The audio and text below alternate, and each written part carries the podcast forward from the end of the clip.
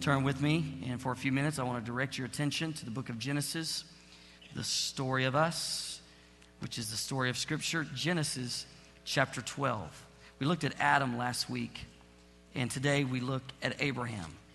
And I want to direct your attention to Genesis chapter 12. Everything that has happened today just kind of uh, sets up the message.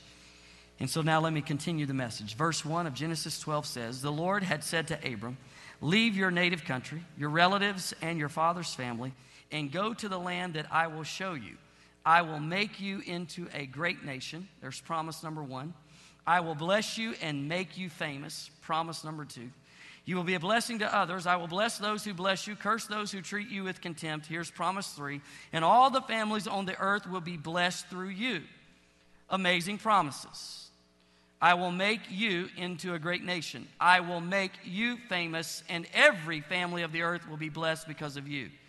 The irony is, Abraham had no children, name recognition, and was beyond the years to have a child. So, this is an amazing look at how God works. Isn't it something how God gives us a promise? And often we will take that promise of God to us and call it God's dream for us. We will use the word vision, God's vision. God gave Jason a promise, a dream, a vision. That's what he did for Abraham.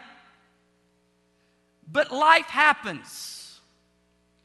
And as life happens, the promise begins to shrink or downsize or be compressed to the size of the present circumstance. And we say, How will this ever happen? Could we even put ourselves in Abraham's shoes, receiving these three promises, and say, But God, my present circumstance would say none of these promises can come true. When Jason sat in my office and declared the promise of God to him, we were willing to have faith, but very willing to say, How will this happen? And if we aren't careful, we will let an acknowledgement of reality become a message of discouragement that downsizes the dream.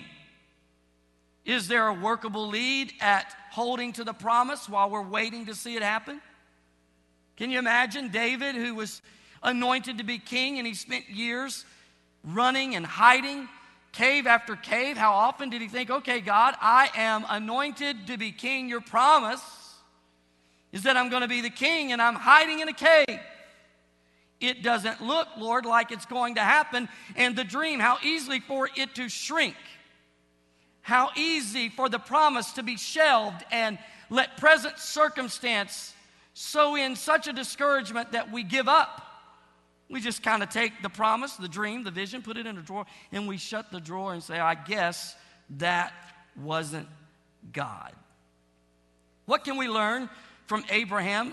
Look over with me, please, to Genesis 13. And I'll begin reading at verse 14, and we'll see how the Lord worked and how Abraham responded that gives us the workable lead of holding to the promise until we see it happen. After Lot had gone, the Lord said to Abram, Look as far as you can. Look and see in every direction, north and south, east and west. I am giving all the land as far as you can see to you and to your descendants as a permanent possession. Here's the NIV. The Lord said to Abram, after Lot had parted from him, Lift up your eyes from where you are. That's very important. Lift up your eyes from where you are. Look north look to the south, look east, look west.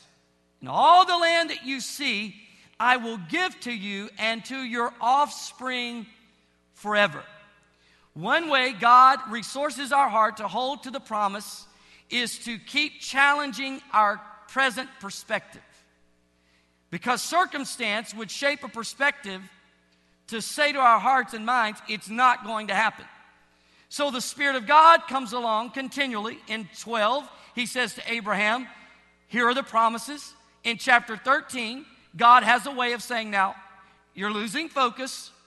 Lift up your eyes from where you are. Don't let the vision shrink. as far as you can see, north, south, east, and west, I am going to give it to you. Isn't it amazing how circumstance can shrink the vision?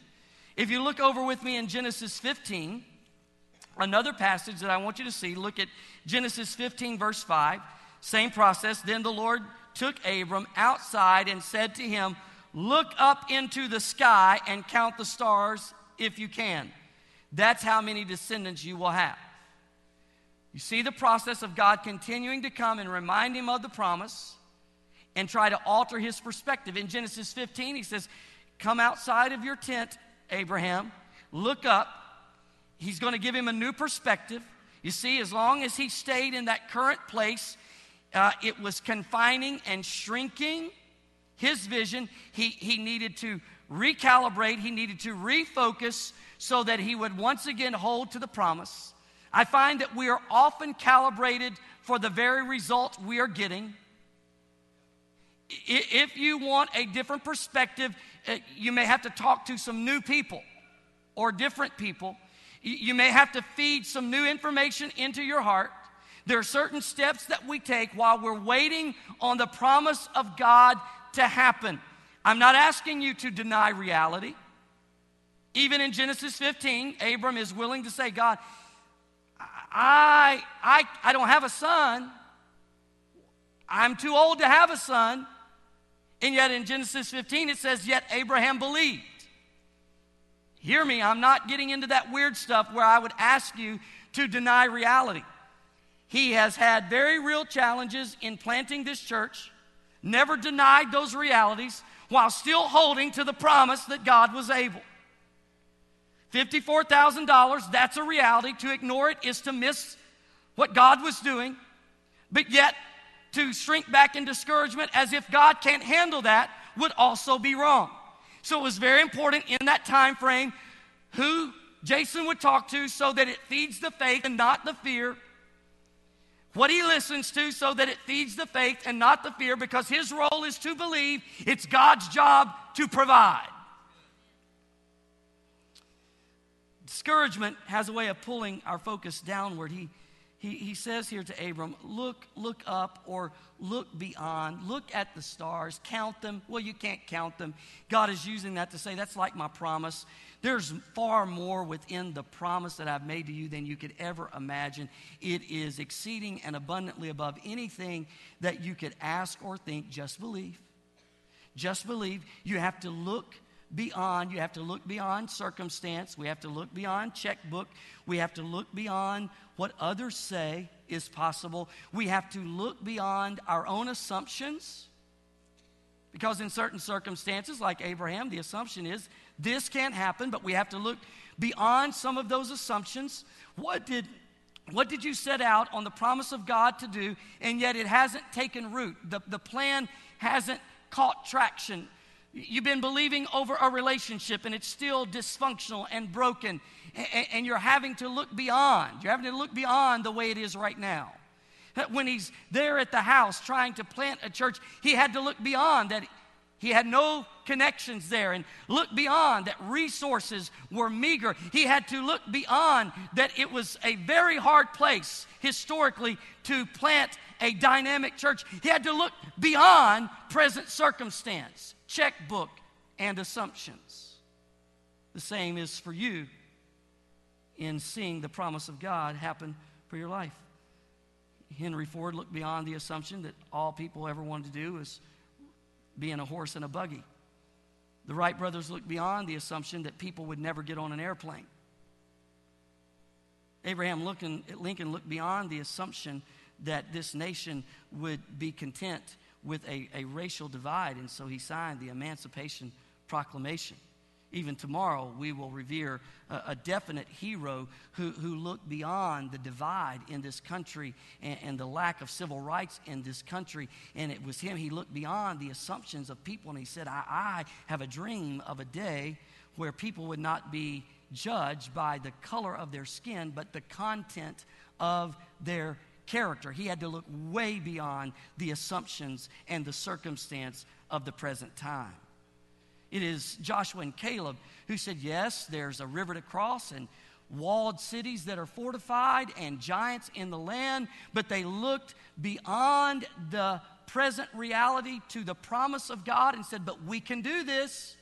But they had to look up and look beyond. What is it in your vision right now that would seek to limit you or discourage you that God is calling you to look beyond in order to see his promise? It was David who was told, You cannot defeat this giant. The three principal players, the king, his brothers, and the giant, all said to David, You can't do it. That was their assumption. David looked beyond those assumptions and says, the same God who gave me the lion and the bear is going to bring this giant down. And he believed. We have that story because a man held to the promise of God. Isn't it interesting? What and who at times we choose to believe? God created the world in all of its brilliance and detail and complexity. It is God who did things like part the Red Sea, made the water turn into wine, shut the mouths of the lions, it, it was God who had his own son born of a virgin. It was God who raised his son from the dead, and the chains of death were broken, and the stone was rolled away. Why wouldn't we let him determine what is possible? Let that get in your heart today. Don't let what your checkbook says, what others say, what circumstances say, what the culture says be the determining factor of what you believe. Let's let the one who is supernatural, who has a track record of showing up when our backs are against the wall, let's let that God determine what is possible. Abraham finally gives birth to Isaac when he was a 100 years old. Now, that's far from a nation. Isaac gives birth to a couple of sons, but the famous one is Jacob. Jacob has 12 sons, so now we're on our way. And they all end up in Egypt. And in Egypt, they multiplied like rabbits. And now God has a nation, but Pharaoh is threatened by all of those people and he says they're going to overtake us. So he takes them into captivity. And now this, this promise that looks like it was about to happen is now called into slavery. And mind you, Abraham's dead now. I will make from you a great nation. I will make your name famous, and every family of the earth will be blessed because of you. He's now dead, and, and finally there seems to be a nation. It's brought into captivity. Because God is such an amazing God, He had to set things up so that as He worked the way He was about to work, no one could deny that God was the God of all gods. But 400 years, they were in slavery. See, I want to pray today and receive Thank you. Yesterday. See, I, I don't want to wait. And, and sometimes the waiting period makes me question the promise. I want you to see this today that God is good on His promise, but He has His schedule. We've often said it, He's never late. He's missed several opportunities to be early. He's always on time, His time. And the challenge is can I, can I relax in that? Now, you heard me read to you the three promises. Every one of you had, had heard of Israel before you ever came in here. That's the nation that God was talking about. We all have heard of it. We have all heard of Abraham way before this sermon. Promise two, his name is great, his name is famous.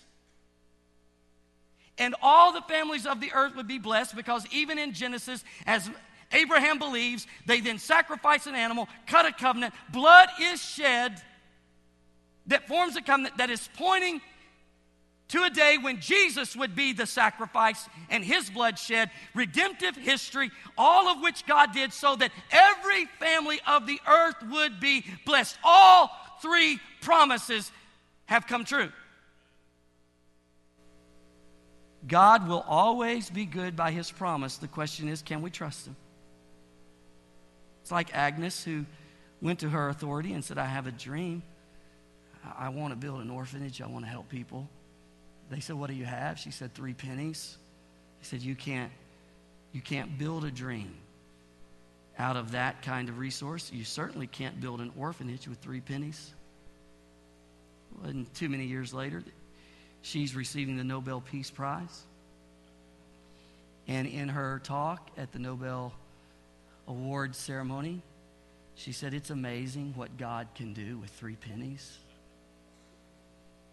And they didn't call Agnes to the platform, no, they inscribed her name of affection, Mother Teresa. All she had was a promise. And look how God continues to make good on that promise.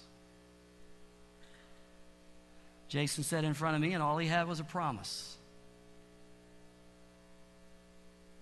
And now look at all that was contained within that promise.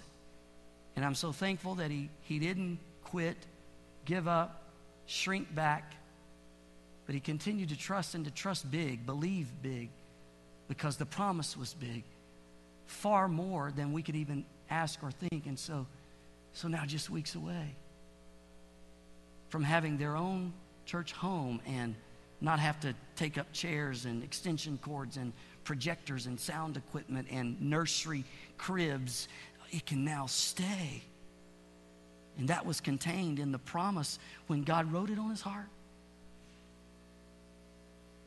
Oral Roberts, in the prime of his ministry, he had fallen into a deep sleep one night and he had this dream and he saw this huge warehouse. He walked into the warehouse and he saw all this amazing activity that had been fully experienced, projects accomplished, lives changed. And, and so Oral says to God, Hey, what's all that in the warehouse? And, and God said to Oral, It's all that I want to do through you if you'll just be willing to ask. And so Oral made it one of his life mantras that he would live to empty the warehouse.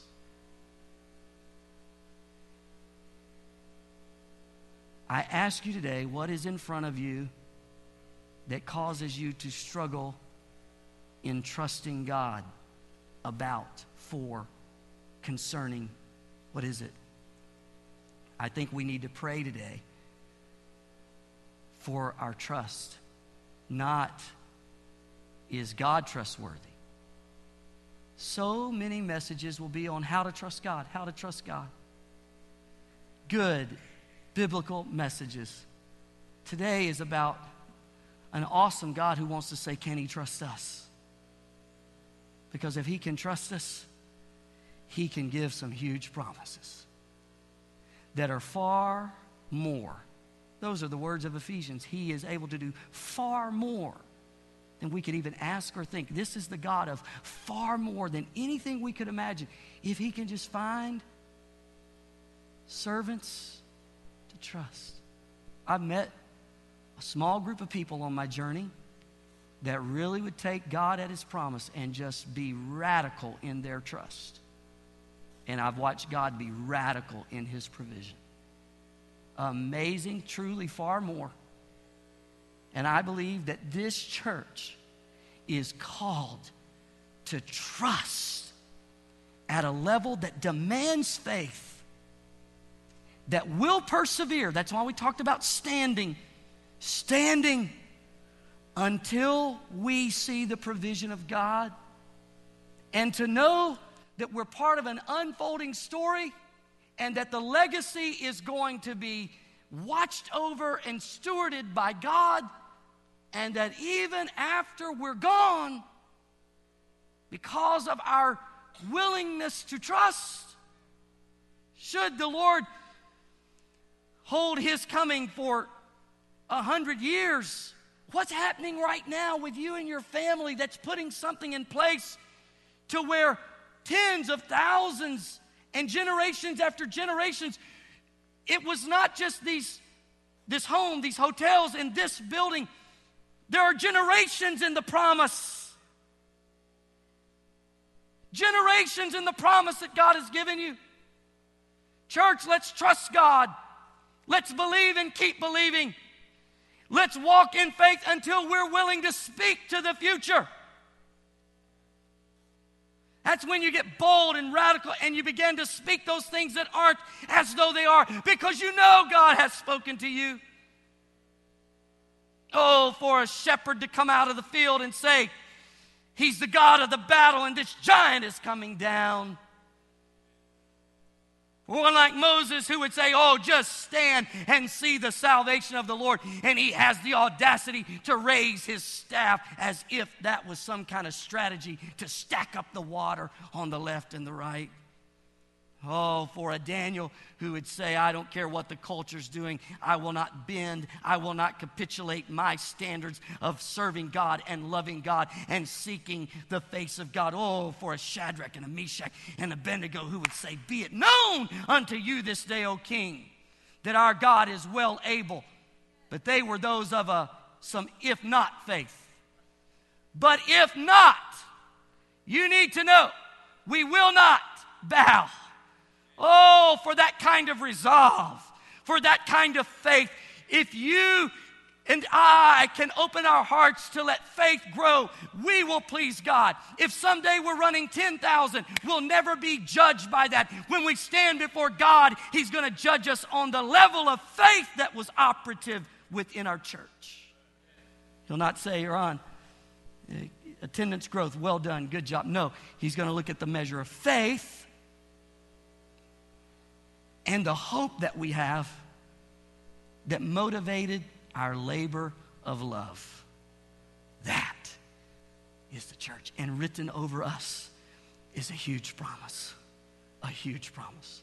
What's the promise you're trying to hold to today? What would it be that causes you to struggle? What are you having a hard time trusting God about? That's what I want to pray about. Let's pray right now. Lord, I thank you. I thank you for your word. I thank you for the encouragement. Abraham's story is the story of us. There's a promise over every life. And today you're reminding us that you're trustworthy. We just need to trust. And may you be able to trust us with the promise.